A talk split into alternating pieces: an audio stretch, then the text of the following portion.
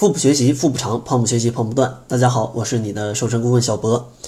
其实呢，大家都是非常羡慕这种苗条的身材啊，然后男士呢，可能都希望有一点肌肉啊，想要千方百计的成为当中的一员。但是呢，如果你的训练方法如果是出错的话，或者你的减肥方法出错的话，可能都没办法达到这样一个目的。呃，所以呢，大家可以先听一下我之前两期录的节目。呃，有一期是讲一下一七年，给大家盘点一下各种减肥方法的一个利弊，大家可以去听一下。还有另外一期节目是讲一七年如何去健康减肥。当然，今天呢，可能主要的话题还是在这个提高运动燃脂的秘诀上啊。今天呢，先给大家分享两个能帮助大家提高这种运动燃脂的小秘诀啊，然后明天再继续为大家分享另外两个。今天的两个小秘诀呢，第一个呢就是，呃，如果你想要提高运动它燃脂的一个效率，第一个要注意的就是运动要与这种要做这种交叉训练，啊，要做交叉训练。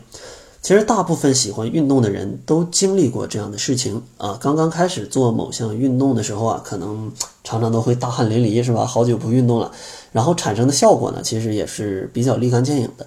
但是经过一段时间的坚持，身体逐渐适应了这种运动形式的时候，似乎呢也就没有开始时的那种立竿见影的效果了，对吧？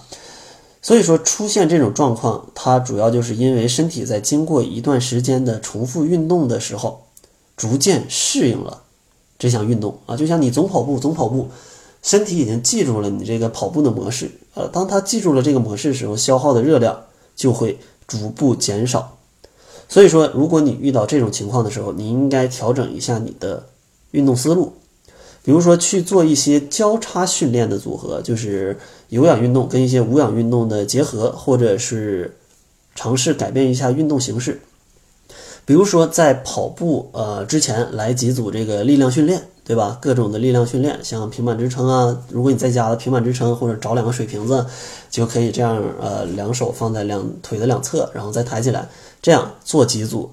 来提高你身体的这样的一个代谢能力，然后再去做一些跑步啊，或者其他的一些有氧运动。这样的话，不仅能提高你运动的一个乐趣，还能帮助你的身体保持住一个燃脂效果。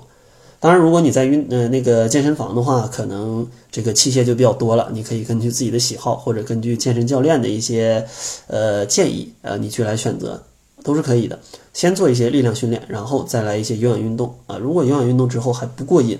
你可以再来一点力量训练啊，来提高一下你运动的乐趣啊。因为大家千万不要把运动当成一种呃减肥的一个磨练啊，大家要去体会这里面的一个乐趣。这样的话。你的减肥或者是你的健身才会就是走的比较顺风顺水啊。然后第二个要注意的呢，就是如果大家在这个健身房呃去跑步的话，可以适当的调高一下跑步机的一个角度，因为很多人在这个跑步机上训练的时候，只是一味的跑啊，对吧？往往忽略了这个坡度的一个功能。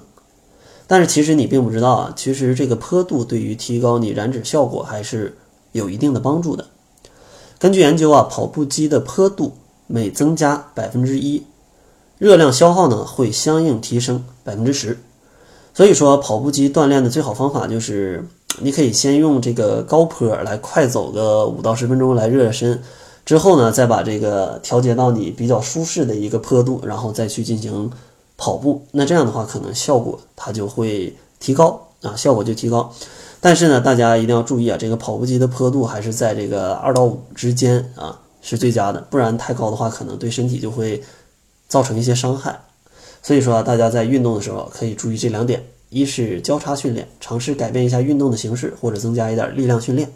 另外一个可以借助一些器械来增加一下你的燃脂效率，也就是提高一下跑步机的角度啊，跑步机的角度。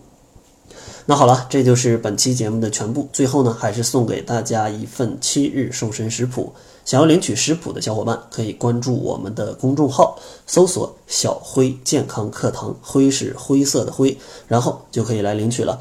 那好了，感谢您的收听。作为您的私家瘦身顾问，很高兴为您服务。